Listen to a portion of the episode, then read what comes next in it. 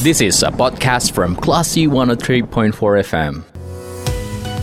Sesaat lagi, Anda akan mencermati special talk show bersama organisasi perangkat Pemprov Sumatera Barat, persembahan Diskom Infotik, only on Classy FM.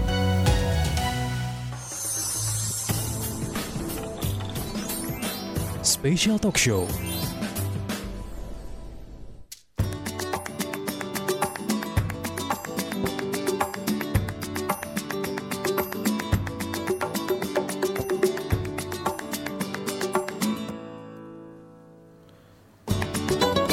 103,4 Classy FM, this is the actual radio Classy People. Sudah jam 7 pagi, saatnya Anda mencermati special talk show Persembahan Diskom Infotik Sumatera Barat. Dan seperti biasa Classy People di selasa pagi ini Kita menghadirkan uh, organisasi perangkat daerah Sumatera Barat yang akan ngobrol bareng kita dan kita akan ngulik bagaimana program kerja, tugas pokok dan fungsi dan hal-hal yang berkaitan dengan OPD yang uh, mereka pimpin di Classy People. Dan untuk hari ini di tanggal 6 September 2022 sudah hadir bersama kita Bapak Beni Yan Sukral SP selaku Sekretaris Dinas Pangan Provinsi Sumatera Barat. Kita sapa dulu nih Classy People. Assalamualaikum, selamat pagi Pak. Selamat pagi, Assalamualaikum salam warahmatullahi wabarakatuh. Gimana Pak kabarnya pagi ini? Alhamdulillah sehat. Alhamdulillah. Gimana Pak perjalanan dari pusat kota ke Indarung jalan lancar, uh, lalu lintasnya lancar? Ya, kebetulan saya tinggal di Kuranji Pak. Oh, Jadi dekat sini. Oh dekat ya Pak ya?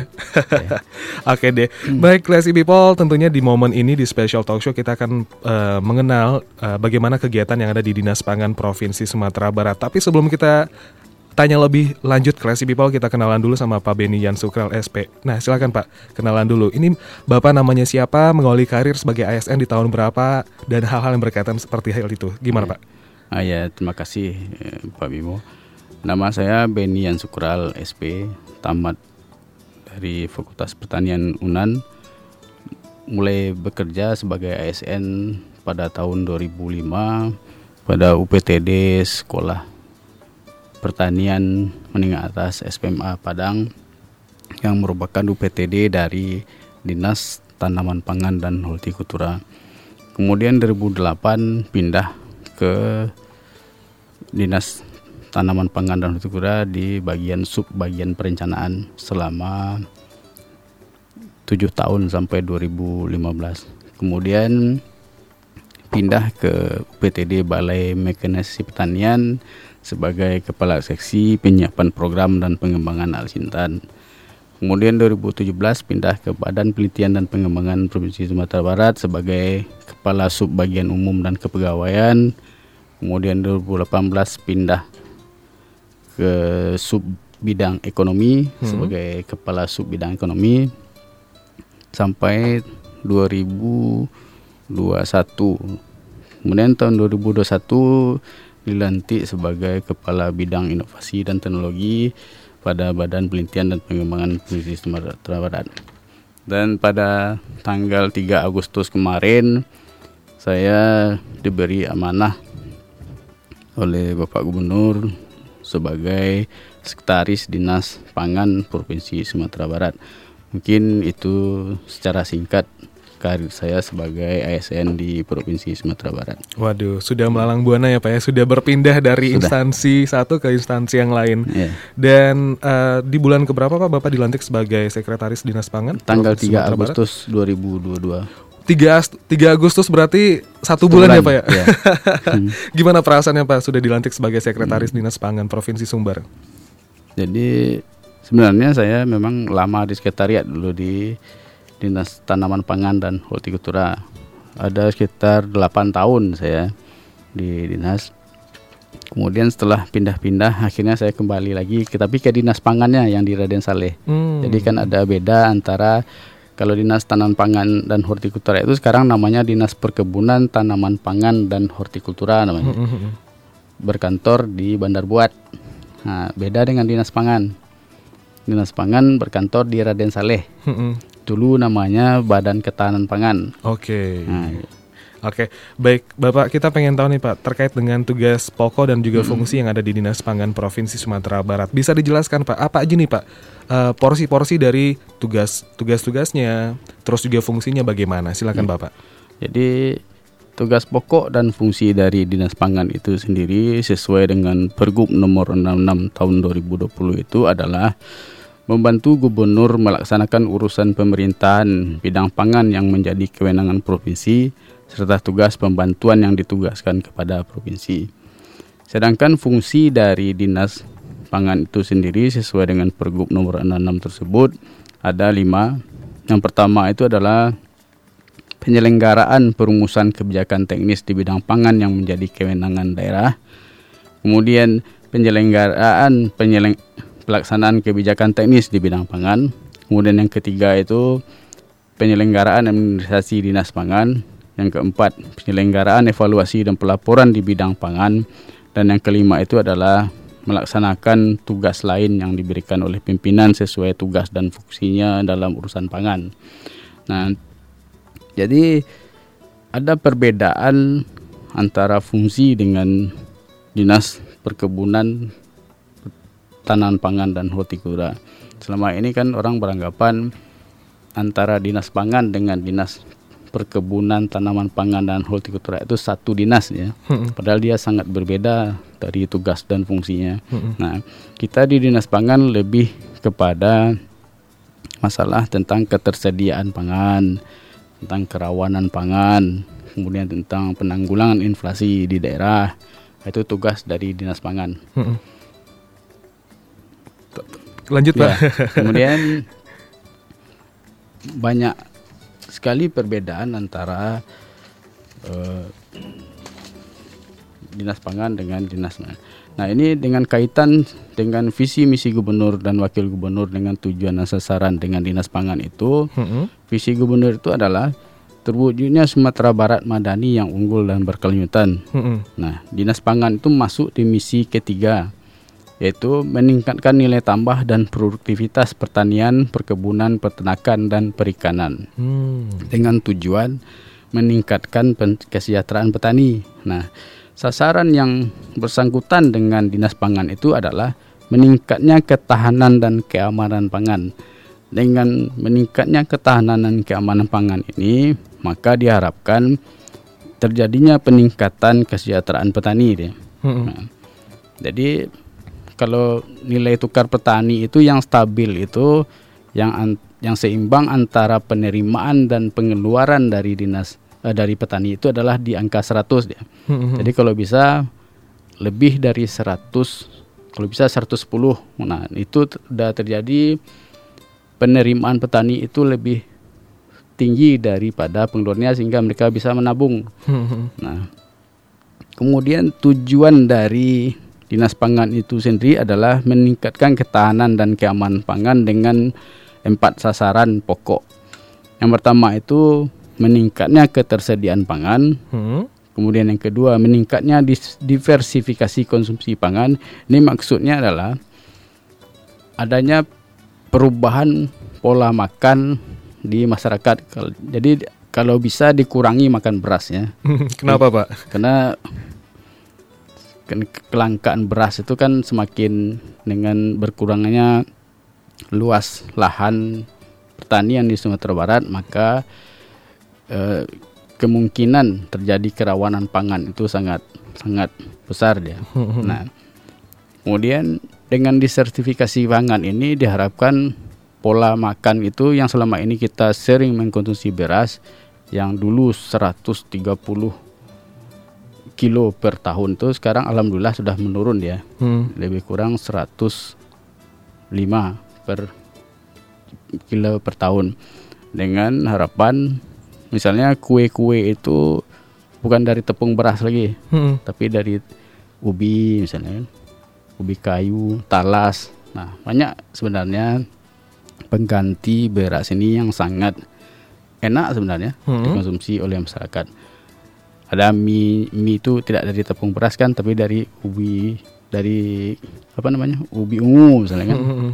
nah, jadi mudah-mudahan dengan apa yang dilakukan oleh dinas pangan ini bisa diterapkan di masyarakat.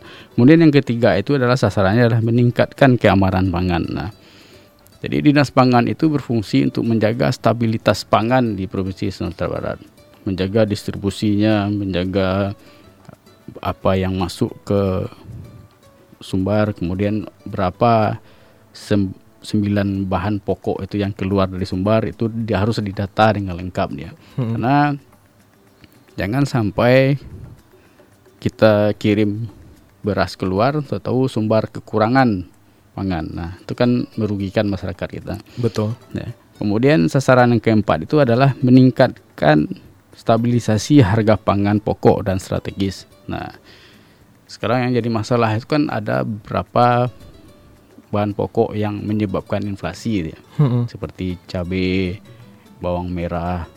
Kemudian sekarang udah ditambah pula dengan jengkol. Hmm. Nah, pet- Pete petai, juga, ya, Pak. ya. Tapi sebenarnya dari total inflasi sumber yang 8 persen, lebih itu itu kontribusi dari pangan itu hanya 2 persen lebih sedikit. Hmm. Selebihnya itu ada transportasi, kemudian ada pendidikan. Nah, tapi memang yang sangat berpengaruh itu adalah di cabai dia. Nah, cabai itu kadang itu tergantung daripada musim tanam ya. Nah, juga terjadi kelangkaan pupuk sekarang. Hmm. Nah, sehingga petani-petani cabai ini agak enggan mereka untuk menanam cabai karena pupuk sangat mahal ya. Nah, kalau dia tetap menanam itu mereka membutuhkan pupuk yang sangat banyak dan harganya sangat tinggi sehingga kemampuan petani untuk membeli pupuk itu sangat-sangat eh, sedikit. Hmm. Nah, jadi Oke. ini yang menyebabkan terjadinya eh, m- sekarang harga cabai itu agak mahal ya. Mm-mm. Nah, apa yang harus dilakukan oleh dinas pangan dalam eh, meminilai menekan eh, harga tersebut adalah dengan ada program namanya Toko Tani Indonesia namanya yang di bypass UPTD-nya. Hmm. Nah, dengan jalan operasi pasar. Nah, jadi caranya adalah eh, kita bekerja sama dengan para petani cabai yang ada di Sumbar. Hmm. Kemudian kita beli harga mereka sesuai dengan harga di ladang namanya kan. Kemudian kita jual ke masyarakat itu di bawah harga pasar namanya operasi pasar namanya. Hmm. Nah, itu ada toko tani itu ada enam kendaraan yang digunakan untuk operasi tersebut. Hmm. Mobil, ada juga sepeda motor. Nah, ini diharapkan mampu untuk mengendalikan harga eh, sembako yang ada di Sumatera Barat. Nah, sepertinya seperti yang kita lihat itu kan ketika harga minyak goreng itu sangat tinggi di Indonesia, Hmm. terjadi antrian yang sangat panjang tuh Betul. di beberapa daerah, kecuali Sumbar. Kenapa gitu, Pak? Nah, karena dengan adanya program TTIC tersebut di Dinas Pangan sehingga masyarakat dimudahkan untuk mendapatkan minyak goreng tersebut. Hmm. Karena kita sudah melakukan kerjasama dengan beberapa rekanan yang memiliki yang yang memproduksi minyak goreng seperti Incasi Raya. Hmm. Banyak ya Pak pihak-pihak yang memberikan kemudahan dalam mendapatkan minyak Iya, gitu ya Pak ya. iya. Jadi fungsi kita sebagai pemerintah kan hadir di situ ketika masyarakat atau rakyat sedang membutuhkan sesuatu mana di situlah pemerintah hadir dan terutama fungsi dinas pangan di situ. Hmm. Oke. Dan lanjut Pak, kira-kira seberapa penting sih Pak masyarakat harus mengenal pe- eh, program kerja dan juga semua tupoksi yang ada di Dinas Pangan Sumatera Barat? Ya. Jadi diharapkan memang fungsi dan tugas pokok dari dinas pangan itu sendiri dipahami oleh masyarakat karena nanti agar tidak adanya salah sangka nanti karena mungkin ada yang sebagian beranggapan kalau program-program yang dilaksanakan di TTIC itu Hmm. itu nanti bersaing misalnya dengan pedagang sebenarnya Mhm. bukan itu sebenarnya untuk pengendalian dari inflasi dia Betul. pengendalian dalam rangka memutus rantai kelangkaan pasokan pangan di Sumatera Barat. Hmm. Nah, selama pelaksanaan program-program di Dinas Pangan tersebut, alhamdulillah eh, kelangkaan seperti cabai, bawang merah atau bawang putih di Dinas Pang di Sum- Provinsi Sumatera Barat itu dapat diatasi dengan baik ya. Hmm. Nah, jadi memang pengetahuan terhadap masyarakat terhadap fungsi itu sangat sangat diperlukan. Nah, kita sebagai dinas pangan sering juga melakukan sosialisasi, ke masyarakat karena mereka membedakan antara dinas pangan dengan dinas pertanian itu yang perkebunan tanaman pangan itu agak bingung dan karena Mm-mm. kalau dinas dinas perkebunan per- tanaman pangan dan hortikultura itu kan dia bicara produ- produksi dia Hmm. dia mereka bagaimana meningkatkan produksi dengan kualitas yang baik. Nah, berbeda dengan dinas pangan. Nah, makanya terjadi banyak sekali terjadi kesalahan atau masyarakat ingin melakukan pengaduan misalnya kan. Hmm. Terusnya dia datang ke Dinas pertanian. Nah, tapi ternyata mereka datang ke dinas pangan. Makanya Oke. ada yang sebaliknya datang ke pertanian untuk inflasi misalnya kan. Loh Hmm. ini harga cabai kok mahal. Harusnya kan datang ke dinas pangan. Betul. Berarti Ya. bisa kita simpulkan kalau untuk soal produksi, classy people bisa ngadu ke dinas pertanian. Ya. Tapi kalau soal kontrol harga dan juga soal inflasi ke dinas pangan gitu Ya. ya Pak ya. Hmm. Oke, itu yang harus kita garis bawahi nih Ya. classy people. Oke deh Pak Benny, kita bakal banyak pertanyaan yang kita- hadirkan. Jadi eh, kita tahan dulu di sesi 1, kita bakal lanjut ke sesi 2. Untuk ada classy people jangan ke mana-mana. Kita bakal lanjut lagi setelah yang satu ini. Jadi jangan keep in tune on 103.4 Classy FM.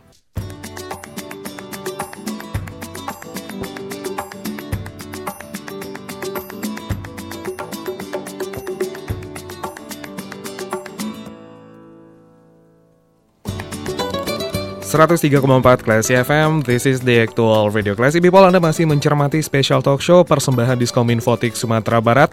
Dan kita masih ngobrol bersama Pak Beni Yansukral SP selaku Sekretaris Dinas Pangan Provinsi Sumatera Barat. Kalau tadi di sesi 1 kita sudah mengulik seputar tugas pokok dan fungsi dari Dinas Pangan Provinsi Sumatera Barat. Nah kali ini kita pengen ungkap nih Classy People. Kira-kira program kerja yang ada di Dinas Pangan Provinsi Sumatera Barat itu apa aja? Silakan Pak Beni, kira-kira proker yang saat ini sedang dijalankan oleh Dinas Pangan Provinsi Sumatera Barat itu berbu- berbentuk apa aja? Ya, jadi ada beberapa program unggulan yang ditetapkan oleh Pemprov Sumbar Hmm. untuk yang dilaksanakan oleh Dinas Pangan itu sendiri. Yang pertama itu adalah meningkatkan pendapatan petani dan nelayan serta mengalokasikan 10% anggaran pemerintah provinsi untuk sektor pertanian. Jadi untuk Dinas Pangan itu sendiri dalam hal ini adalah indikator kinerja itu adalah meningkatkan jumlah benih atau bibit bermutu yang disediakan. Itu ada targetnya ada 100.000 batang di setiap nagari. Eh, eh, di, di Sumbar gitu. Nah, jadi perhitungannya seperti ini. Jadi kita berasumsi bahwa pekarangan di di nagari itu Hmm. ada sekitar 2000 meter persegi dia. Nah, selama ini kan pekarangan itu kosong aja di tingkat petani. Nah, jadi untuk meningkatkan nilai dari pekarangan itu kita menyediakan bibit-bibit bermutu seperti kopi, durian sehingga diharapkan dengan adanya tambahan dari tanaman ini di pekarangan pendapatan petani ini akan meningkat ya. Jadi jam efek- jam efektif dari petani itu sendiri akan meningkat. Kemudian yang kedua itu adalah pengalokasian anggaran untuk sektor pertanian yang sebesar APB 10% dari total APBD itu digunakan untuk merevitalisasi rice milling unit yang ada di setiap nagari di Sumatera Barat. Jadi ada sekitar 2.400 rice milling unit itu tersebar di seluruh kabupaten kota di Sumbar. Nah, sejak 2015 rice milling unit ini sudah kurang diurus oleh pemerintah. Nah, kita di Dinas Pangan untuk program unggulan Dinas Pangan sampai dengan 2026 itu nanti kita mengurusnya sebanyak setiap tahun itu ada 300 rice milling unit yang akan kita revitalisasi. Karena dengan perbaikan dari rice milling ini ini diharapkan ada peningkatan mutu dari beras itu sendiri. Hmm. Rendemen ada sekitar 16 persen. Nah, kalau 16 persen itu selama ini kan beras itu karena rice milling unitnya sudah tidak efektif dia, Hmm. banyak yang hancur beras ini. Hmm. Jadi dedaknya itu, jadi dedak di Sumbar ini sangat bagus kualitasnya karena Hmm. yang diambil itu adalah beras dia. Nah, jadi dengan perbaikan rice milling unit itu sekitar 16% itu beras itu akan kembali baik dia sehingga produksi produksi beras itu semakin semakin tinggi dia. Hmm. Nah, kemudian dengan rice milling unit yang baik itu kualitas beras itu akan semakin baik sesuai dengan peraturan Menteri Perdagangan dia. Jadi dia menjadi beras premium ya kan. Hmm, hmm, hmm. Nah, dengan harga itu sekitar 14.000 per kilo. Oke. Jadi sangat baik dia. Kemudian yang ketiga itu adalah jumlah kelompok wanita yang diberdayakan dalam pemanfaatan pekarangan. Jadi setiap tahun itu kita menargetkan sebanyak 112 kelompok tani, kelompok wanita tani di setiap daerah di Provinsi Barat. Ini dengan tujuan adalah untuk penyediaan pangan berbasis sumber daya lokal ya. Nah, jadi selain mereka bertani sawah, para istri-istri dari petani-petani ini juga mengusahakan kegiatan-kegiatan di lokasi pekarangan mereka dengan nama misalnya eh, na- desa Nagari Pangan. kan. Nah, jadi mereka tidak perlu lagi pe- em, pergi ke pasar misalnya untuk hanya sekedar membeli bawang prai atau cabai atau kebutuhan-kebutuhan rempah-rempah yang ada di rumah itu tidak perlu dibeli keluar lagi kan cukup Tinggal ditanam diambil di ya, pekarangan ya, ya? Wah. Nah itu program yang sudah lama dilaksanakan oleh dinas pangan Dan masih berlanjut sampai saat masih ini. berlanjut sampai sini. Wah, luar biasa Malahan sekali. dengan program unggulan yang ditetapkan oleh gubernur saat ini karena Hmm. gubernur saat ini sangat fokus dengan petani, Hmm. nah, maka kegiatan ini semakin ditingkatkan. Sehingga diharapkan selain meningkatkan pendapatan petani, nah, kebutuhan akan pangan lokal itu sendiri dapat terpenuhi di tingkat masyarakat. Jadi tidak ada lagi terjadi eh, ada orang di kampung tuh susah cari kunyit misalnya. Heeh. Nah, selama ini kan itu terjadi. Nah, nah mudah-mudahan dengan program ini apa yang dikhawatirkan itu dapat dihindari. Oke. Ya. Kemudian ada program yang saya sebutkan tadi juga tentang Toko Tani Indonesia Center itu Hmm. adalah untuk penanggulangan inflasi dia. Nah, ini diharapkan adanya koordinasi, sinkronisasi dan pelaksanaan distribusi pangan pokok dan pangan lainnya sehingga tidak terjadi kelangkaan bahan makanan di Provinsi Sumatera Barat. Oke. Ya. Dan hal ini diharapkan dapat menurunkan tingkat inflasi di Sumatera Barat. In- karena kota yang tinggi inflasi itu kan dua, Pak Bibo. Yang pertama itu Bukit Tinggi, kemudian Hah? Padang. Oke. Ya, karena memang jumlah penduduknya di dua kota itu yang paling banyak. ya. Hmm, hmm. Nah, nah, kebutuhan mereka akan cabai juga sangat sangat banyak. Melihat Bukit Tinggi juga do- eh, kota wisata gitu ya, Pak Ah, ya. iya. Dan segi kuliner pun butuh cabe. Cabai. Jadi nggak heran kalau misalnya ada semacam kebutuhan cabai yang sangat banyak di Iya. dua kota ini. Hmm. Bapak kita pengen nyentil di bagian eh, program kerja terkait dengan alokasi anggaran untuk rice milling unit. Hmm. Eh, Bapak menjelaskan sampai tahun 2026 nanti itu per tahunnya akan ada 300 Ya. rice milling unit yang akan direvitalisasi. Hmm. Apakah sebelum di tahun 2021 sampai 2026 ini eh, rice milling unit di Sumbar ini sangat eh, dalam kondisi yang buruk atau gimana nih Pak? Hmm. Jadi sejak tahun 2015 sampai 2021 itu karena kan dulu rice milling unit ini di- ada di bawah Direktorat Jenderal Pemasaran Hasil Pertanian namanya. Hmm. Kemudian Direktorat Jenderal tersebut hilang di di Kementerian Pertanian. Nah, Hmm. sehingga alokasi anggaran untuk pembinaan, revitalisasi rice unit ini tidak Nggak ada, lagi dari Wah, APBN Oke. sampai 2021. Mm-mm. Nah, jadi hal ini sangat menjadi prioritas oleh Gubernur Sumatera Barat karena dengan revitalisasi RMU ini dengan heler-heler yang baik harusnya itu rendemen dari padi yang menjadi beras itu akan semakin baik dia. Mm-mm. Nah, karena kehilangan hasil dari RMU yang tidak tidak layak itu sangat Hmm. tinggi dia. Ada hilang hilangnya se- se- paling banyak itu ada sekitar 17 persen. Jadi kalau dikalikan dengan produksi beras 10 sampai 15 persen itu sangat banyak kalau di, dikalikan per kilonya. Nah, jadi dengan program ini diharapkan oleh Bapak Gubernur dengan adanya revitalisasi RMU ini diharapkan kita dapat mengembalikan kembali kehilangan hasil yang sampai 15% tersebut Hmm. sehingga ketahanan pangan di Sumbar ini dapat semakin baik dia. Ya. Oke, luar biasa sekali Bapak.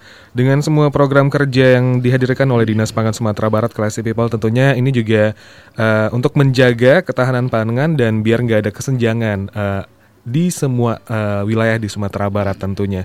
Eh, Pak Beni kita pengen tahu nih Pak, kira-kira apa aja nih Pak kebutuhan masyarakat yang sudah diangkat oleh Dinas Pangan Provinsi Sumatera Barat tadi selain TTIC, apakah ada kebutuhan-kebutuhan masyarakat yang juga diusung oleh Dinas Pangan Sumatera Barat terkait dengan ketahanan pangan dan lain sebagainya? Eh, Jadi memang ada beberapa program lain yang dilaksanakan oleh Dinas Pangan seperti layanan pengujian mutu makanan atau layanan pengujian pestisida.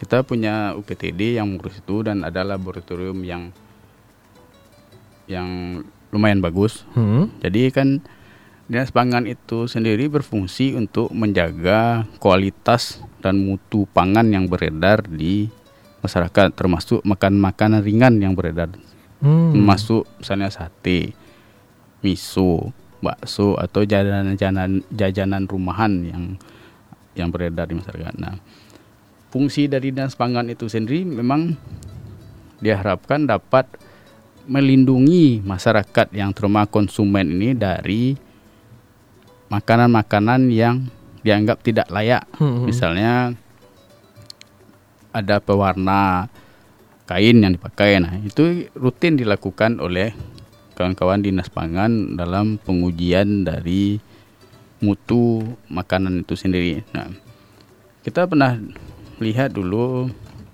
eh, ada eh, misalnya di, di tiap bulan puasa itu kan banyak sekali beredar makanan makanan kuliner-kuliner untuk pabukuan namanya kan. Nah, itu dinas pangan harus mencek ke kebersihan mutunya bahan yang dikandung oleh makanan jadi gunanya adalah untuk melindungi konsumen hingga kesehatan mereka terjamin Mm-mm.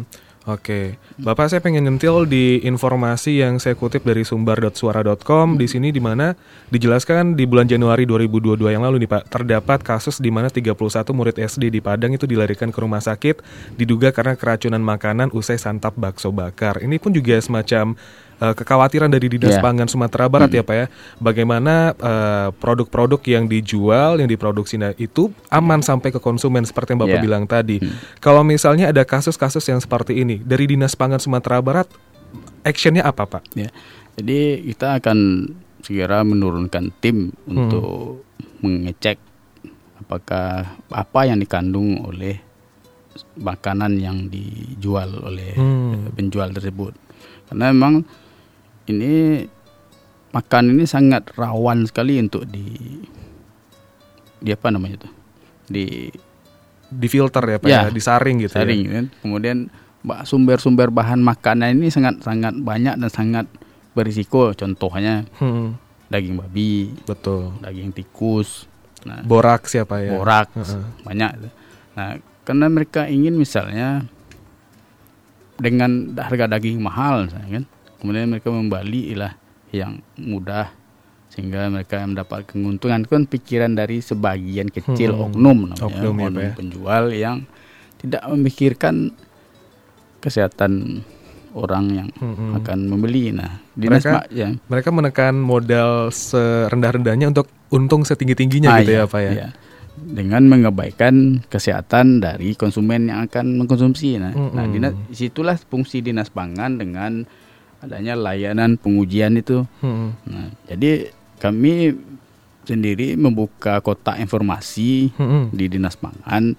Kalau ada berita-berita yang mencurigakan, saya dicurigai kalau penjual ini ini dicurigai ya. Jadi dibolehkan kepada masyarakat untuk mengirimkan pengaduannya, memberitahukan kepada dinas pangan kalau di daerah ini ada misalnya penjual ini yang dicurigai dan Hmm. mohon untuk diuji apakah makanan ini layak dimakan atau tidak. Oke, kalau boleh tahu untuk kontaknya di mana Pak?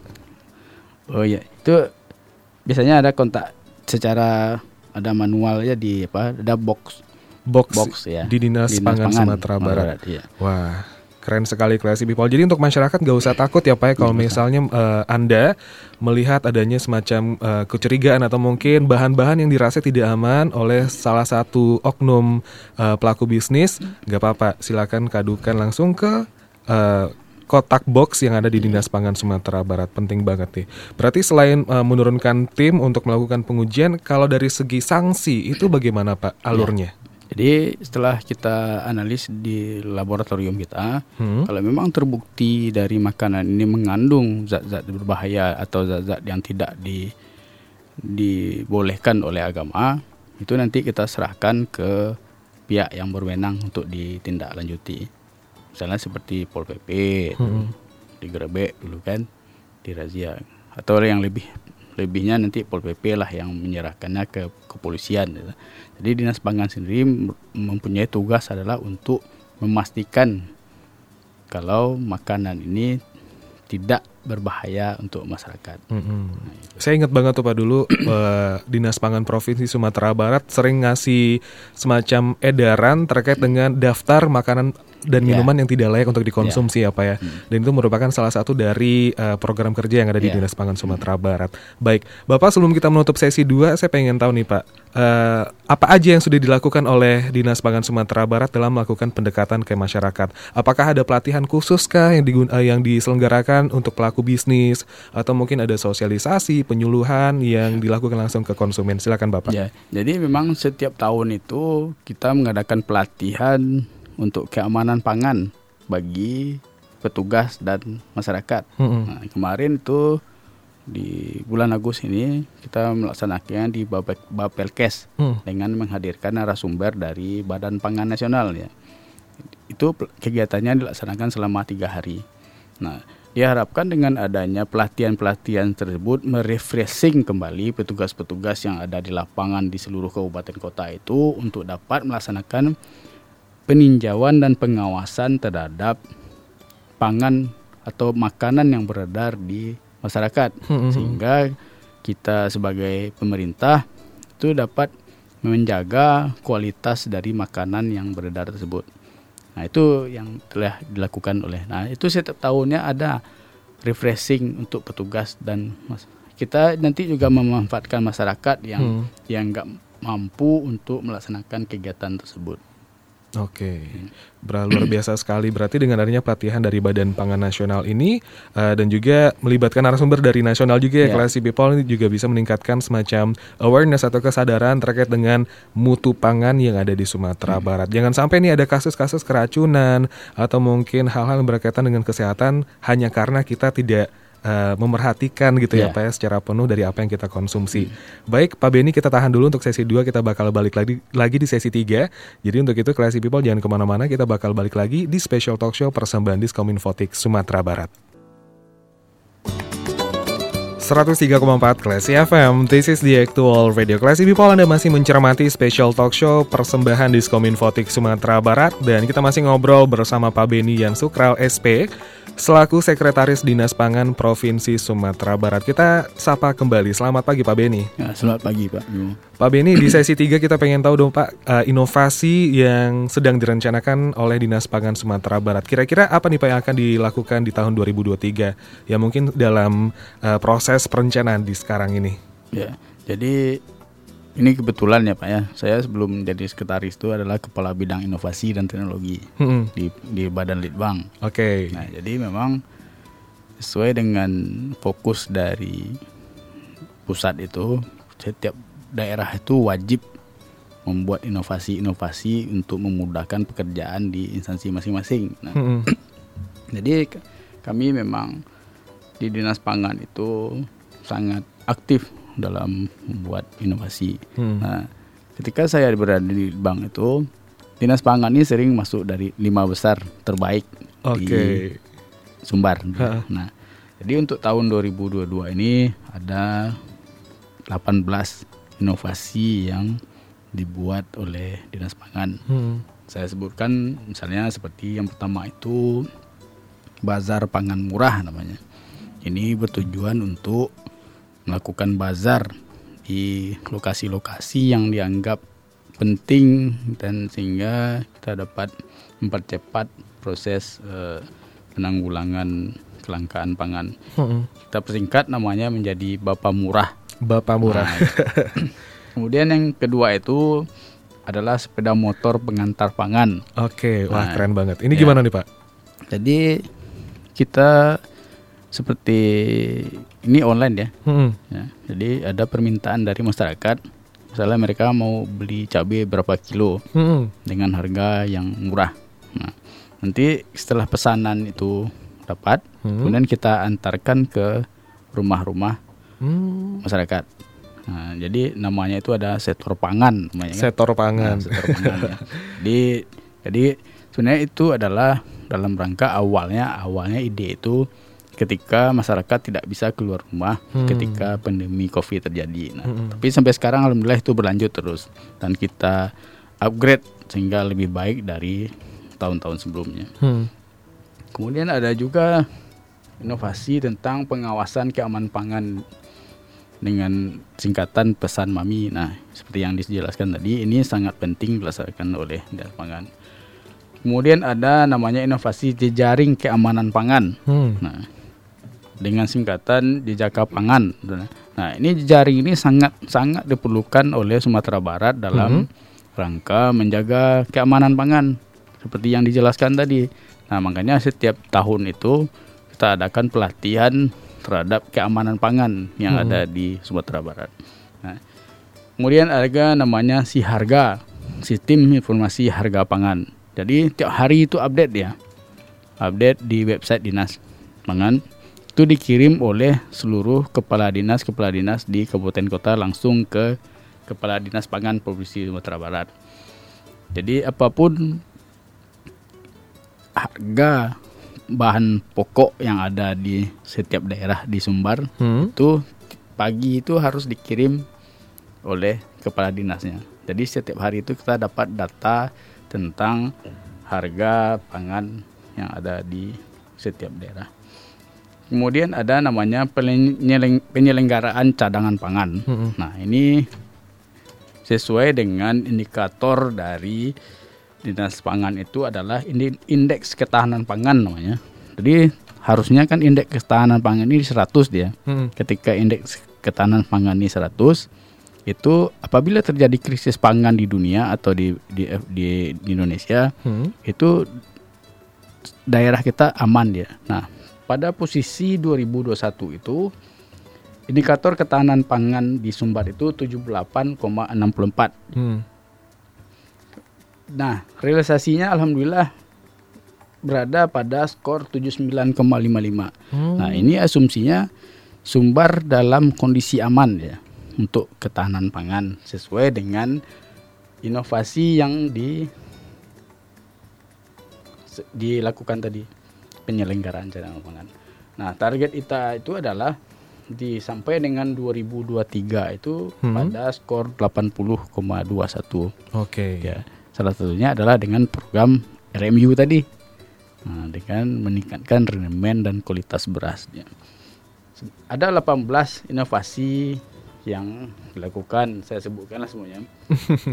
Ada namanya jejaka pangan jejaring keamanan pangan ada Pokemon pojok keamanan pangan ada Bapanas, bahan pangan pengganti nasi. Oke. Nah, ini yang seperti diversifikasi diversifikasi pangan tadi. Ha, Kemudian ada pasokan perluasan pasar Gapoktan ini kerjasama dengan kelompok-kelompok tani dia. hmm, Ketika kelompok, kelompok tani ini susah melakukan penjualan terhadap ketika barang banyak, hmm. nah di situlah dinas pangan juga turun membantu proses pemasarannya. Oke, Bapak kita boleh Hmm. eh, tanya lebih dalam nggak Pak terkait dengan eh, inovasi-inovasi yang sudah diusung oleh Dinas Pangan Hmm. Sumatera Barat. Nah, eh, dari lima inovasi ini, apakah ada yang bisa kira-kira di eksekusi dalam waktu dekat Pak? Menimbang di tahun 2022 kita sempat mengalami kenaikan harga cabai yang mulai eh, naik lumayan drastis yang menjadi kekhawatiran ibu-ibu rumah tangga. Eh, waktu cabai langka tersebut eh, dari Dinas Pangan itu gimana Pak ngasih penjelasan ke masyarakat? Ya. Jadi yang inovasi yang sering dilakukan rutin tiap minggu dilakukan itu adalah bazar pangan murah itu Mm-mm. yang di TTI itu.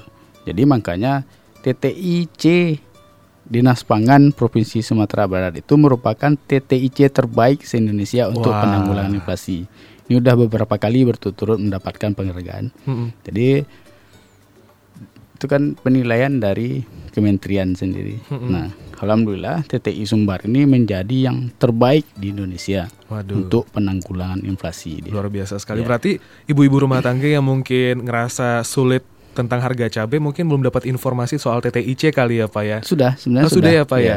Oke, tapi mungkin belum eh, tersebar luas gitu ya. Ya, sebenarnya sudah tersebar luas, cuma yang memanfaatkan TTI TTI itu sendiri adalah daerah-daerah yang tidak tidak dekat dengan pasar dia. Oke. Nah, jadi misalnya kalau dekat pasar Banda Buat dia nak mungkin mesan dari TTI. Ha-ha. Tapi daerah Cangkeh misalnya kan, nah, itu di, di, di apa? Di, di- dimanfaatkan TTI itu untuk? Hmm, Oke. Ya, jadi- Dari harganya gimana Pak? Apakah eh, sangat Tadi bawah harga turun? pasar dia. Oh di bawah harga Ya, pasar. karena kita kan tidak boleh di atas harga pasar karena fungsi kita itu adalah untuk penanggulangan inflasi. Hmm, hmm, hmm. Oke, berarti nggak boleh ngambil untung ya Pak? Nggak ya? boleh. Nah, Oke, berarti emang Classy People buat anda yang eh, lagi seret bahan-bahan dapur bisa nih eh, melihat TTIC atau Toko Tani Indonesian Center gitu ya Pak ya. Oke, dan SI harga ini sistem informasi harga juga bisa anda manfaatkan gitu ya Pak ya. Ya. Apalagi kalau misalnya anda nggak punya akses ke pasar atau mungkin sedang males ke pasar tapi pengen lihat informasi harga eh, sembako bisa cek di sistem harga. Eh, sistem informasi harga Iya, iya. gitu ya. Karena orang-orang bisa dapat informasi dari sentuhan jari sekarang ya Pak ya. ya, bisa. Oke, berarti ada semacam aplikasi yang Ada. digunakan. Apa aplikasi apa itu Pak? Si harga itu namanya. SI harga Ya. itu sudah bisa di-download di Google Play Store gitu atau belum, gimana? belum. Belum Kita ya? mau upgrade-nya nanti. Kalau memang ini sangat dibutuhkan gitu kan. Hmm. Nah, karena karena kan ada di Kominfo itu sendiri kan kita antri untuk melakukan apanya. Oke, berarti sedang sudah disusun tapi lagi ngantri gitu ya, Ya. Pak. Sesaat eh, berarti dalam waktu dekat nih Classy People kita bisa menikmati aplikasi tersebut. Nah, eh, dengan kenaikan BBM nih Pak, apakah juga ada rencana untuk mengontrol harga sembako? Karena kan eh, kenaikan BBM bisa juga di- menjadi alasan untuk harga sembako naik. Itu gimana Pak dari rencana Dinas Pangan Sumatera Barat? Ya, jadi sekarang ini ada bidang distribusi itu melaksanakan kegiatan pengecekan di setiap JTO di perbatasan itu itu tentang distribusi pangan ya. Nah, itu mulai hari Senin kemarin itu kawan-kawan itu mendata apa-apa saja bahan sembako yang keluar dari Sumbar dan masuk. Nah, ini ini sa- di kenaikan harga ini sangat berpengaruh terhadap kenaikan harga dari sembako itu sendiri. Nah, Hmm. Ini sendiri juga akan menyebabkan terjadinya peningkatan inflasi dia. Mm-mm. Nah, jadi memang Dinas Pangan sudah mencoba untuk mengantisipasi tentang kenaikan harga tersebut. Hmm. Nah, ini dua minggu ke depan itu kawan-kawan di bidang distribusi itu sekarang standby di perbatasan misalnya di IRG, Hmm. di Darmasraya, kemudian di Pangkalan Maupun Kota untuk mengecek distribusi pasokan 9 bahan pokok yang dibutuhkan oleh masyarakat. Hmm. Apa-apa aja yang masuk, kemudian apa yang keluar. Karena antara yang masuk dengan keluar itu akan mempengaruhi jumlah stok yang ada di Provinsi Sumatera Barat. Hmm. Nah, jangan-jangan nanti dengan apanya ketika misalnya kita eh, beras di Riau itu karena harga eh, apa namanya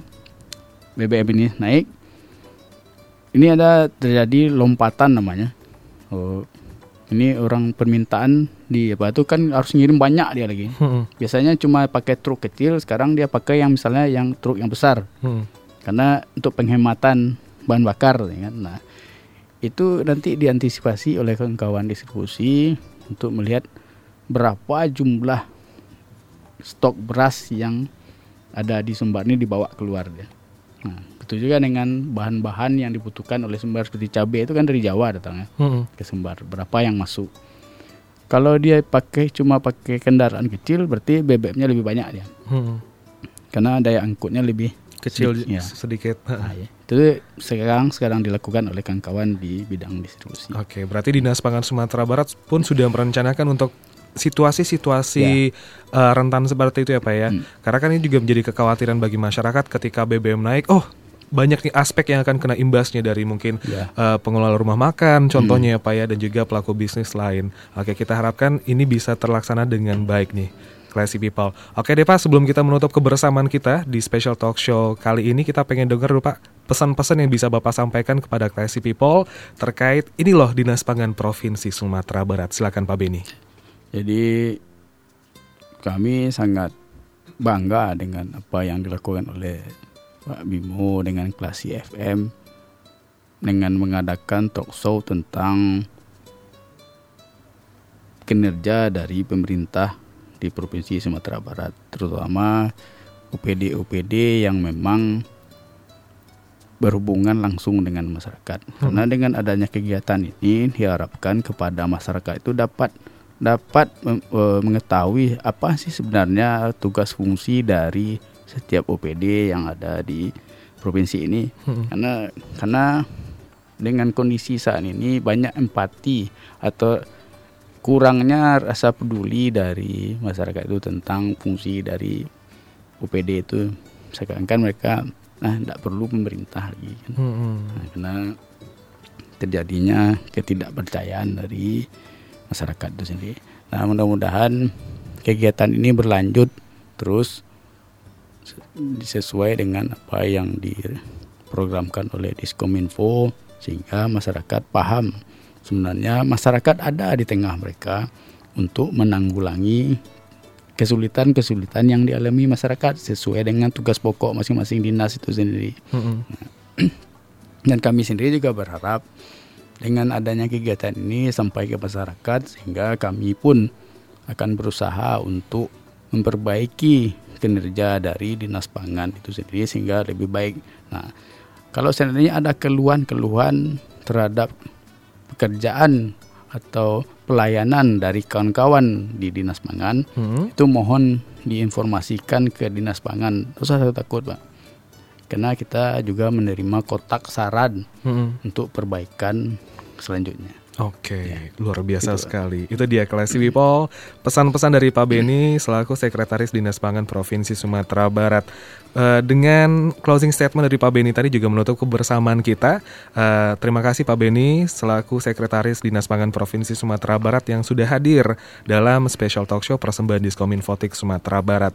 Classy People Anda bisa mencermati kembali eh, special talk show ini di aplikasi Spotify dan juga Anchor atau Anda bisa langsung akses ke situs resmi Classy FM di classyfm.co.id. Demikian special talk show persembahan Diskominfotik Sumatera Barat. Eh, nantikan informasi dan juga obrolan lainnya masih berkaitan dengan OPD yang ada di Provinsi Sumatera Barat yang akan kita kemas di special talk show setiap hari Selasa di jam 7 pagi. Untuk itu saya Bimo Alvaro mewakili naras- narasumber pamit undur. Assalamualaikum dan kita ke program selanjutnya. Terima kasih, Anda baru saja mencermati special talk show bersama Organisasi Perangkat Daerah Pemprov Sumatera Barat, persembahan Diskominfotik. Cermati podcastnya di aplikasi dan website Klasi FM. See you.